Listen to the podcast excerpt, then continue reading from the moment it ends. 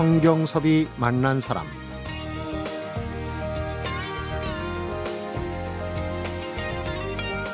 추석 명절의 시작은 삼국시대 초기까지 거슬러 올라간다고 하니까 정말 오래된 명절이 아닐 수 없는데요.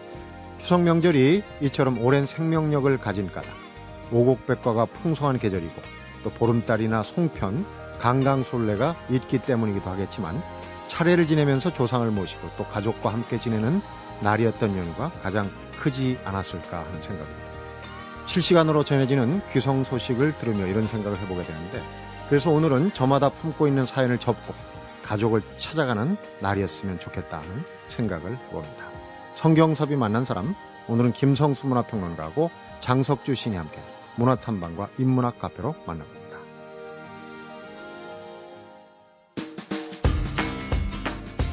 문화평론가 김성수 씨입니다. 어서 오십시오. 안녕하세요. 김성수입니다. 내일이 추석이에요. 예, 그렇죠. 추석하면은 생각나는 거, 뭐 송편 이런 거 뻔한 거 말고. 예, 예.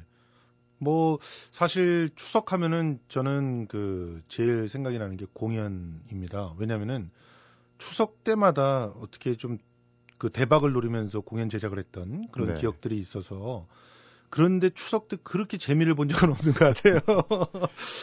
어, 그래서 추석날은 항상 그 배우들한테 이렇게 먹을 것도 싸갖고 가서 네. 송편이라도 먹이고 음. 또 빈대떡이라도 이렇게 나누면서 공연을 잘하자고 독려했던 그런 기억들이 나는데 네. 최근 들어 몇 년간은 그러지 않아가지고 어떻게 보면은 제가 정체성이 어떻게 된 건지 하는 생각들을 할 때가 음, 있습니다. 네. 예. 서비스업. 특히 이제 뭐 저 같은 경우도 방송 기자를 네. 하다 보니까 추석 때 되면 서울역.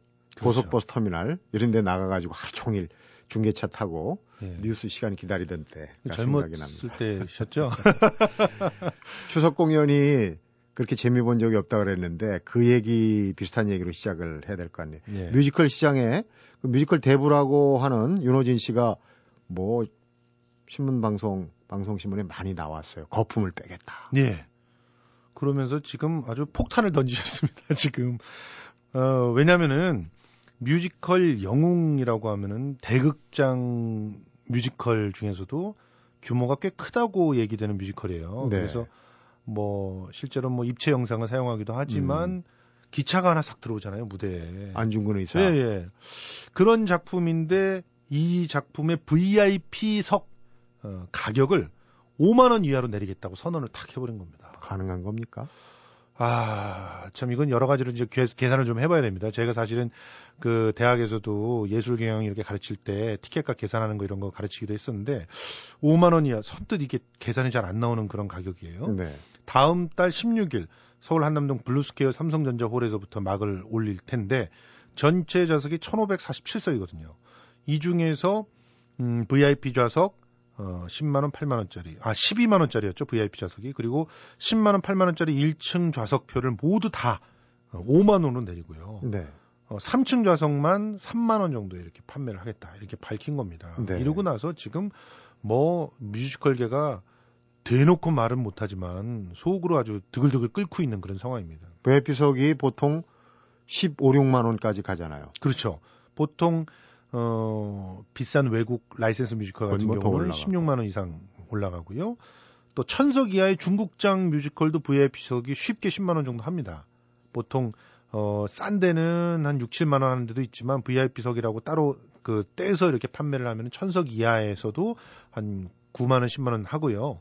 200석 안팎의 소극장 뮤지컬에서도 따로 R석을 정해 두면은 분명히 5만 원 이상 팔리거든요. 네. 기본이 한 3만 원 정도이니까.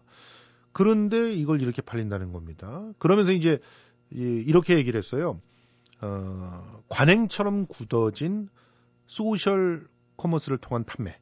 티켓 할인을 보통 50% 이상씩 하죠. 네. 그리고 초대권의 어떤 배포 이런 걸 전혀 하지 않겠다. 음. 어, 이 부풀려진 가격 때문에 뮤지컬이 오히려 관객과 멀어지고 있고 어, 몇몇 제작사가 힘을 합하면 국내 창작 뮤지컬의 경우는 충분히 예, 가격 인하가 될 수 있다. 네. 원작료가 없지 않느냐. 근데 이 부분에 대해서는 또 논란이 좀 있습니다. 원작료가 없는 대신에 작가한테 제대로 돈을 줘야 돼요. 그런데 그 사실은 그런 걸 따지더라도 어 작가한테 주는 돈을 생각을 하면은 어 창작 뮤지컬이 싸긴 싸거든요. 그리고 장기 공연을 하면 할수록 제작비 줄어듭니다. 분명히 무대 장치라든가 이런 것들이 다 있기 마련이고 그렇겠죠. 의상들도 뭐 있기 마련이고요. 또 음악이 다 이렇게 있잖아요. 음악 창작할 때 또 돈이 얼마나 많이 듭니까? 그런 것들이 있으니까 어, 가능하다 이렇게 얘기를 하는데 뮤지컬 팬들은 지금 난리가 났죠. 어, 영웅을 5만 원 이하에 볼 수 있다. 소문이 나자마자 어, 하루 평균 어, 그러니까 14일 당일에 그 파- 티켓값 인하를 발표한 14일 당일에 1,682장이 팔려 나갔고 어, 21일까지 지난 21일까지 하루 평균 판매량 600여 장. 그러니까 날개 돋치듯이 팔렸다고 봐야죠. 네. 왜냐하면 소셜 커머스 가격보다 더 싼 가격으로 그 VIP석을 내놓은 거 아닙니까? 그러니까 이렇게 판매가 되고 있는데 네. 사실 이전에는 그러니까 8월 15일 날 티켓 오픈을 했었는데 9월 15일까지 전체 석수 중에서 10%도 제대로 안 팔렸답니다. 음. 그래서 일각에서는 아 이거 티켓 팔기 위해서 그 할인해서 팔면서 갑자기 이걸 명분을 갖다 이렇게 갖다 붙인 거 아니냐 이런 식의 볼멘 소리도 나오고 있는 건데요. 어쨌든 이제 뭐 관련 업계, 뮤지컬 업계에서는 뭐 여러 가지 그 관행을 없애고 뭐고 좋은 취지의 얘기를 했지만 이제 반란으로 받아들이겠어요. 예. 곤란한. 사실은 지금 당장 이제 어, 라이센스 뮤지컬, 그러니까 외국에 로열티를 비싸게 주고 사오는 그런 뮤지컬을 하고 있는 사람들은 어, 입이 나올 수밖에 없는 것이죠. 자기네들은 따라오기가 힘들거든요. 어, 뭐 일단 그 한 그 제작사의 에, 대표 같은 경우는 이렇게 얘기하고 있습니다. 세트 의상 비용 또 배우 스텝 인건비 같은 고정적 제작 비용이 있지 않느냐. 이 고정적 제작 비용은 깎을 여지가 없다. 그리고 지난 10여 년간 배우와 스텝 인건비가 상승했는데 티켓 값은 정체돼 있지 않았느냐. 그런데 영웅 같은 경우는 또 창작 뮤지컬 육성 사업의 대극장 뮤지컬 부, 부분에 선정이 돼가지고 지원금을 5억 원을 받았거든요. 네. 5억 원을 이미 받았으면 사실 뭐 기본 경비는 나온다고 해도 과언이 아니거든요. 해볼 만한. 예, 그러니까 이렇게 게임이다. 낮출 수 있었던 거고 다른 데는 5만 원 티켓을 어떻게 가능하겠느냐. 음. 또 뮤지컬계의 라이센스 붐을 광풍을 만들었던 설앤컴퍼니 설도윤 대표. 어, 올해 위키드가 16만 원 판매됐는데 이 2001년에 자기가 오페라 유령 갖고 오면서 15만 원에 판매했다. 10년 동안의 물가 상승 고려하면 이 티켓 가격은 높은 수준이 아니다. 이렇게 얘기를 하고 있거든요. 네. 그런데 역으로 보면은 또 얼마나 비싸게 팔았던 겁니까 그때. 음. 그래서 이제 뮤지컬 평론가들은 지금 어, 우리나라의 상황이 굉장히 어려운 상황이긴 하지만 표값을 시장 구조를 개선만 하면 내릴 수도 있다 이런 양가적인 그 음. 양쪽의 그 입장들을 다 이렇게 손을 들어주는 그런 평론들을 갖다 내세. 양시론이에요. 왜냐하면 우선 기본적으로 주인공을 좀 제대로 써가지고 돈을 많이 벌겠다라고 하면 더블 캐스팅, 트리플 캐스팅 하면서 인건비가 막 올라가지 않습니까? 그리고 공연장도 적어요. 그러다 보니까 먼저 어 그 공연장을 잡아야 되고 네. 그리고 또 장기 공연이 힘드니까 한꺼번에 회수하기가 어렵잖아요. 그러니까 표값이 인하가 안 되는 것이다 이렇게 보고 있지만 또 한편에서는 시장 구조를 좀 바꿔보면 되지 않겠느냐. 지금 현재 초대권으로 얼마나 많이 나가느냐. 그리고 그 티켓 값이 부풀려진 것에 이제 기업 판매들을 얘기를 많이 해요. 기업에서 판매를 하려면 기업들은요, 사실은 이걸 문화 마케팅이라고 해서 어떻게 선물을 줄고 이럴 때 5만 원짜리 티켓 주기가 좀 민망하다는 거예요. 네. 근데 15만 원짜리 티켓 주면 얼마나 폼이 납니까? 그러다 보니까 티켓 값이 덩달아 상승한 면이 있다. 이런 얘기들을 하면서 어, 기업의 단체로 판매를 하는 그런 관행에서 벗어나서 개별적인 그 관객들을 새, 새롭게 창출하는 노력들을 하면 달라질 수 있다는 얘기를 하고 있는 거고요. 네. 또 시즌제라든가 이런 걸 도입해가지고 미리부터 좀 해라 이런 얘기들을 하고 있는 네. 상황입니다.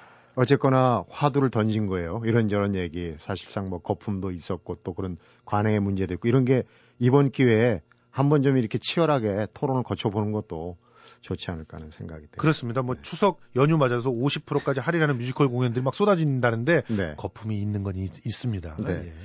대선이 이제 석 달 앞으로 다가왔는데 그래서 그런지 뭐 연극에서도 정치 얘기를 많이 하는데 영화 쪽에도 지금 이미 개봉된 영화에도 정치 물론 현실 정치도 있고 과거의 정치도 있고 예. 정치를 소재로 한 영화들이 참 많이 나오는 것 같아요. 그냥 쏟아지고 있다고 해도 과언이 아닙니다. 이건 뭐 우연의 일치라고 보기에는 어려울 것 같아요.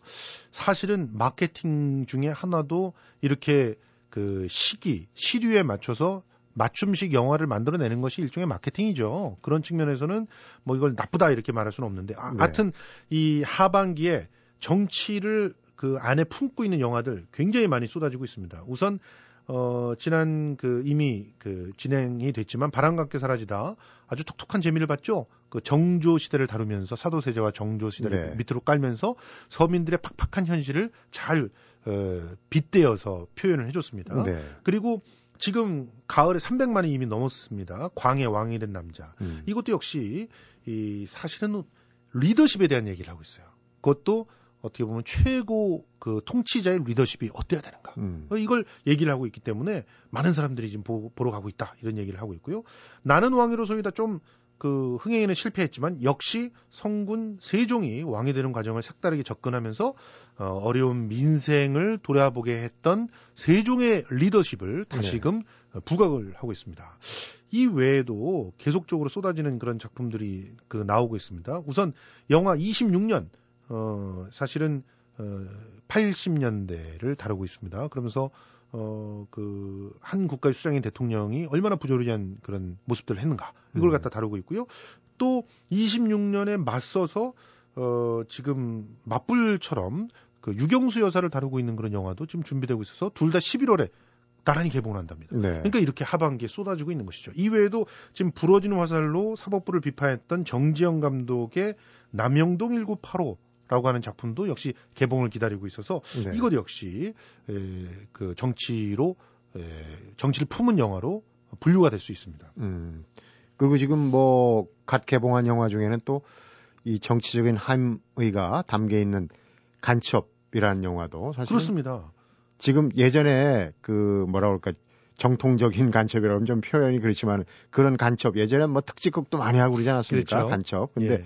그런 걸 겪어보지 않은 세대는 어떻게 이해할까 하는 그런 그 좀그 그 보면 그런 생각 기성세대들한테 예. 어, 얘기를 화두를 던져줄 수 있는 그런 영화. 그렇습니다. 이 간첩 같은 영화를 보면은 어 이전에는 간첩하면 당연히 이렇게 뭔가 안보 논리만 이렇게 강조할 것 같았는데 생계형 간첩이 나와서 오히려 미국산 쇠고기를 갖다가 찬양한다든가 이런 얘기들이 나오는 걸 보면은 어떤 의미에서는 정치적인 소재를 조금 더 광범위하게 다루면서 또 새롭게 표현할 수 있는 그런 가능성들이 지금 만들어지고 있는 거 아닌가 하는 긍정적인 그런 측면의 평가들도 있고요. 네. 또 한편으로는 이 정치적 시기에 정치적인 어떤 담론들이 한꺼번에 쏟아지는 게 이게 건강해 보이지만은 않는다 이런 얘기들을 하고 있는 그런 상황이고요. 네. 이 가운데서 시민들이 돈을 투자해서 만드는 영화가 있습니다. 그렇군요. 지금 26년 음. 영화 26년 같은 경우가 에, 시민들이 직접 돈을 투자해서 만드는 영화인데요.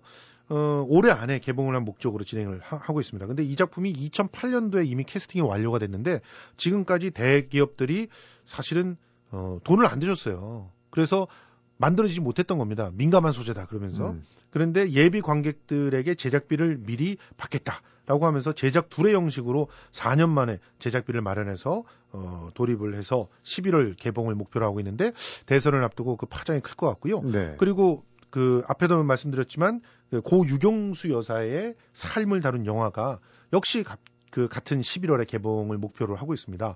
이 영화는 퍼스트 레이디 그녀에게라는 제목으로 대선을 앞둔 시기에 아주 그 유력한 후보의 어머니의 일대기를 그린 영화. 너무 구체적이라 좀 민감한. 그러다 보니까 어 아주 굉장히 비판이 지금 가해지고 있어요. 이런 비판들이 가해지고 있는 상황 때문에 오히려 또 26년이란 영화가 맞불처럼 이렇게 또 부각이 되고 있고 네. 그리고 또 정지영 감독의 남영동 1985 같은 경우는 어 김근태 민주통합당 전 상임 상임 고문이었죠.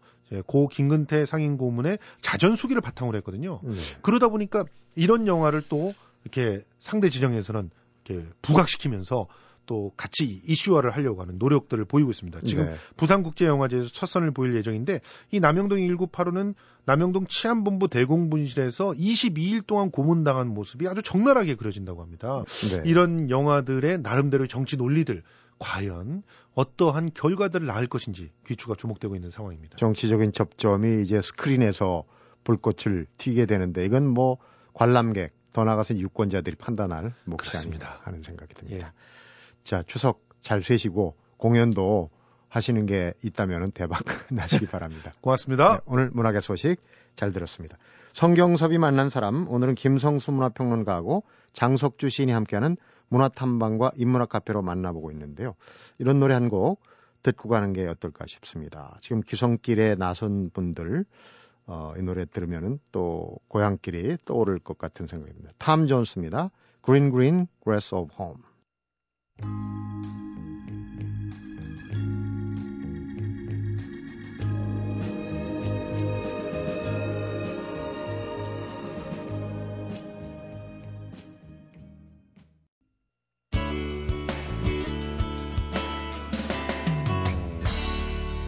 성경섭이 만난 사람.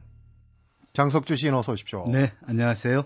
가을이 깊어갑니다. 이제 내일이 추석인가요? 네. 그런데 점점 이제 아침 기온이 떨어지고 낮에는 뭐 살짝 덥긴 한데 일교차 때문에 감기 걸리시는 분들이 참 많은 것 같아요. 네. 건강 조심해야 될 것 같고 오늘 소개할 책 작가도 아주 독특하고 주제도 이색적입니다. 네.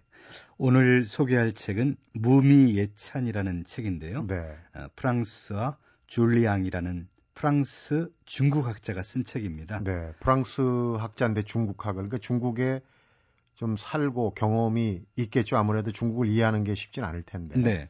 그 프랑스와 줄리앙은 이제 프랑스 사람인데요. 파리 고등사범학교에서 그리스 철학을 공부하고 교수 자격을 취득했습니다. 근데 1975년부터 77년도까지 베이징 대학하고 상하이 대학에서 중국학 연구를 했고 네. 또 홍콩 주재 프랑스 중국학 연구소장을 지냈고 또 파리 7대학 동양학부에서 어, 극동학 연구로 동양학 박사 학위를 받은 사람입니다. 네. 그러니까 서양 사람이지만 그러니까 동양의 철학과 미학, 문화에 대한 에, 박식한 이해와 지식을 갖고 있는 사람이라고 할 수 있겠죠. 네. 무미 예찬이라고 하면 맛 없음을 예찬하는 건데 어, 우선 뭐 딱 그 예견 예감이 우리 이제 현대가 너무 맛있는 것 또 자극적인 걸 좋아하는 시대 아닙니까? 거기에 네. 좀 역설적인 내용이 되지 않을까 이렇게 이제 예상을 해보는데. 음, 무미라는 것은 그야말로 맛없음이라는 건데 흔히 우리가 이제 담백하다라는 말을 많이 쓰는데 네. 그 담이라는 것이 같은 뜻입니다. 음, 그러니까 중국 문화가 갖고 있는 하나의 특징이라는 거죠. 그런 그 화려한 것, 자극적인 것 이런 것이 아니라 아주 담담한 것. 거기에서 어떤 중국 미학과 철학의 그 본질을 본 거죠. 네. 그래서 이 책은 바로 그런 어, 중국 문화 혹은 중국 철학의 그 가장 밑바닥의 특징이라고 할 수 있는 그런 담백함에 대한 하나의 예찬서 혹은 거기에 대한 아, 미학적인 연구서라고 말할 수가 있겠습니다. 네.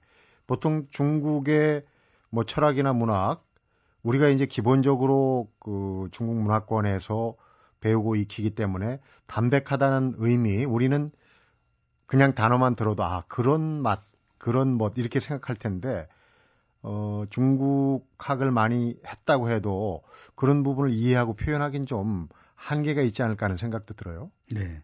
근데 뭐 상당히 이, 그 중국에 대한 그 깊은 이해를 갖고 있는 게 분명한 것 같습니다. 보면은 어, 우리가 이제 그이 무미라는 거, 그 물이나 공기를 생각해 보면 좋습니다. 네. 물이나 공기에 맛이 느껴지면 그것은 하급인 거죠. 불량품이죠. 불량품인 네. 거죠. 그러니까 물은 무미한 것이 진짜 상급이고 공기도 마찬가지고.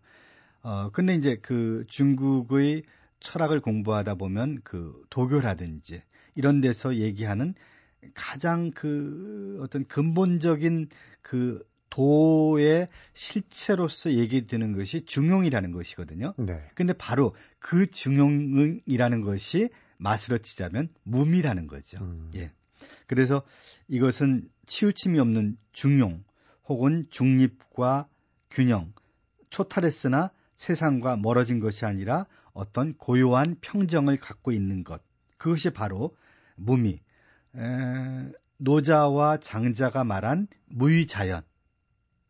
그것이 바로 무미라는 거죠. 네. 그러니까 어, 그것은 그 동양 철학에서는 어, 최고의 가치로 치는 거죠.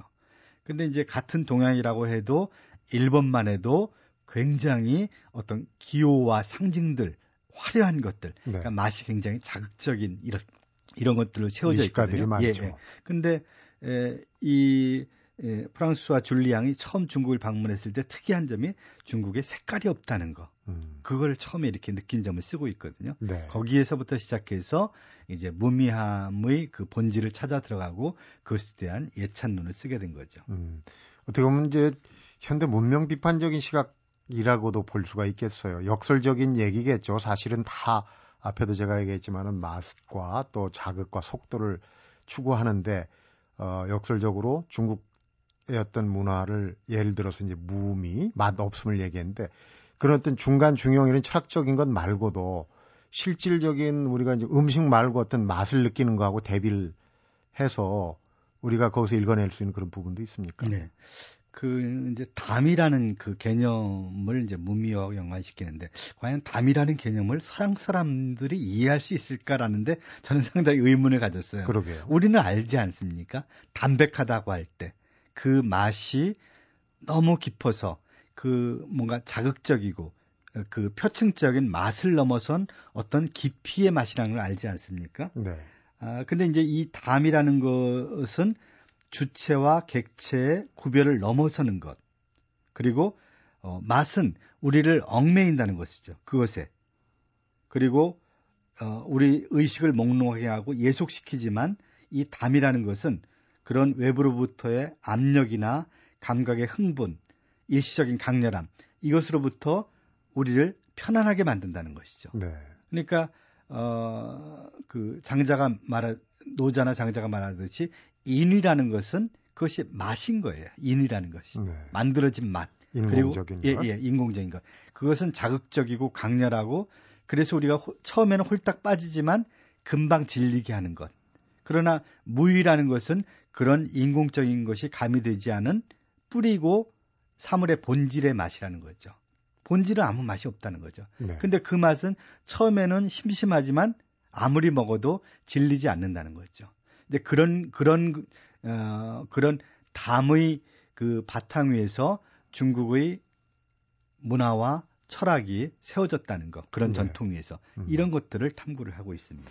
어떻게 보면은 이 저자가 프랑스와 졸리앙이 어, 중국 철학에 대해서 그 얘기하는 그런 내용이 이제 서구에 어떻게 보면 이제 중국을 보는 잣대가 될 수도 있는데 어, 서구가 가지고 있는 어떤 그 추구하는 것과 대비되는 이런 걸 얘기하기 때문에 더 관심을 받지 않나 싶은 생각이 들어요. 그런 부분도 여기 언급이 돼 있는지 그렇죠. 반대적인 측면. 그러니까 이 동양을 내재자 그 내부자의 시선이 아니라 그 외부의 시선, 서양의 시선으로 본 거죠. 네. 그런 담과 무미를 그러면서 그 바깥의 시선에 드러날 때 이 어떤 중국 사상과 예술 세계의 바탕이 되고 있는 그런 그 무미의 미학이라는 것이 어, 그들에게는 상당히 충격적인 거죠. 네. 자기네들이 가지고 있지 않은 것이기 때문에 아마 그래서 그, 그 서양 사람들이 생각해 보지 않았던 무미함이라는 것의 실체 또 그것의 가치 이런 것이 어떻게 에, 중국이라는 나라의 문화와 철학을 만들고 그들의 삶의 혹은 의식의 기조가 되었는지를 차분하게 밝히는 거죠. 네. 그러니까 어, 본질적으로 어떤 초탈함, 초탈했을 때 살, 삶이나 그 바탕에서는 멀어지지 않는 거기에서 거리를 갖는 것 음, 그것과 구속되지 않고 얽매이지 않고 좀 절제하는 자유스러운 거 네. 그렇죠. 그러니까 절제 소산인 거죠. 근데 우리는 에, 특히 우리만 해도 이미 우리의 의식과 생활 습관과 문화가 서구 사회의 그런 문물의 에, 깊이 세례를 받아서 우리도 굉장히 자극적인 걸 취하거든요. 음식점에 가서 음식을 맛봐도 뭔가 강렬하고 자극적인 그런 그 어, 첨가물이 들어가고 네. 또 우리 삶 자체도 그렇습니다. 뭔가 자극적인 것이 돼야만 아, 뭐, 뛰어나고 눈에 띄고 또 세상에 알려지고. 근데 그런 것들은 다 일시적인 어떤 감각을 흥분시키고 어떻게 말해서 우리 의식을 아주 시끄럽게 만든다는 거죠. 네. 그러니까 근본적으로 어, 우리가 지향하는 그 내면의 고요나 평화 혹은 그 절제 미학 이런 것들로부터 멀어지는 거죠. 네. 그러니까 처음에는 뭐 그것이 에, 흥분시키고 감각을 자극하니까 좋을지 모르지만 그것들은 인해 실증이 난다는 거죠. 음. 왜? 깊이가 없는 것이고 본질이 아니니까 비본질이라는 거죠. 그런 면에서 이 무미 예찬은 우리 삶의 방식에 대한 어떤 기호나 이런 것뿐만 아니라 삶의 방식에 대한 본질적인 성찰을 하도록 우리를 이끄는 그런 면이 있다는 거죠. 네.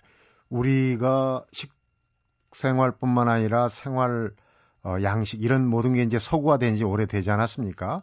그러니까 이제 거꾸로 얘기하면 우리도 어, 이런 그 중국의 동양 철학적인 것을 어, 많이 배우고 익히, 익히고 있지만은 이제 다가오는 세대들은 이 서구화된 그런 이제 생활 양식에 젖어들다 보면 이제 이 책이 서구인과 마찬가지였던 그 느낌을 줄 수도 있지 않겠나 하는 생각이 들어요. 네.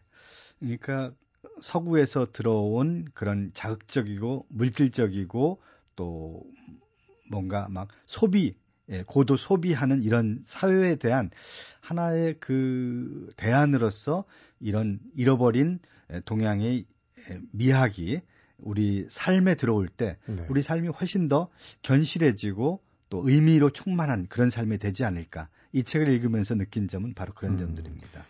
예전에 그 서양인들이 우리 동양화, 한국화를 보면은 흰색의 공백 상태로 있는 우리는 이제 여백임이라고 해서 거기에 큰 높은 그 의미를 두는데 왜 여기는 그림을 그리지 않았느냐 그런 어, 생각을 가질 수가 있는데 바로 이제 그런 어, 생각을 깨우쳐주는 그렇죠. 말하면 여백의 미, 공백의 미, 또 파격의 미 이런 거를 좀 가르쳐주는 그런 그 책이 되겠군요. 그러니까 그 서양 사람들 그림을 보면은 비어 있는 것을 견디지를 못하죠. 네. 비어 있는 부분은 결여, 결핍이라고 생각을 하니까. 그러나 동양의 그림들을 보면 많은 부분들이 이렇게 비어 있거든요. 근데 그것은 비어 그냥 결여나 결핍이 아니라 그것 자체로 하나의 여백의 언어고 여백의 미학이라는 거죠. 그러니까 어, 담 혹은 무미 이것은 바로 동양의 그림에서 우리가 볼 수 있는 의미로 충만한 여백 결여나 결핍이 아니라 여백의 미학을 보여주는 것이라고 말할 수 있겠습니다. 네. 풍요의 계절이라고 그러고 뭐 내일 또 추석 차례상 물리면은 또 엄청나게 맛있는 음식들 많이 접하게 될 텐데 무미예찬 그야말로 담백함, 맛없음을 예찬하는 이 글 가을에 한 번쯤 어, 읽어보면 그 뜻이 새록새록 또 다가올 것 같다는 생각이 듭니다. 오늘 소개받은 책은 음, 프랑스와 줄리앙의 무미예찬 잘 네. 들었습니다. 고맙습니다. 성경섭이 만난 사람, 오늘은 김성수 문화평론가고 장석주 시인이 함께한 문화탐방과 인문학 카페로 만나봤습니다. MB님 웬일이세요? 어, 양락 씨가 뭐, 뭐, 양락 씨 입으로 MBC하고 함께 하고 싶다고 기껏 얘기해 놓고 뭐, 오니까 딴청 부린다. 이거 참. 아, 그 MBC. 사랑합니다. 음, 뭐, 이왕 오셨으니까 같이 하죠. 네, MBC 라디오 특별 생방송, 우린 추석이 좋다. 함께 해요. 30일에 찾아가는 본 방송은 효도는 농지연금으로 한국농어촌공사와 함께합니다. 프랑스와 줄리앙이 중국을 공부한 이유는 자신이 속한 세계를 좀 더 객관적으로 보고 싶어서였다고 그러죠. 눈부처라는 말이 떠오릅니다. 상대방의 눈에 비친 나의 모습을 눈부처라고 하는데요. 멀리 볼 것도 없이 오늘은 가족들 눈에 비친 나의 모습부터 어떤 모양새인지 한번 유심히 들여다보는 것도 좋을 것 같다는 생각입니다. 성경섭이 만난 사람 오늘은 여기서 인사드리겠습니다.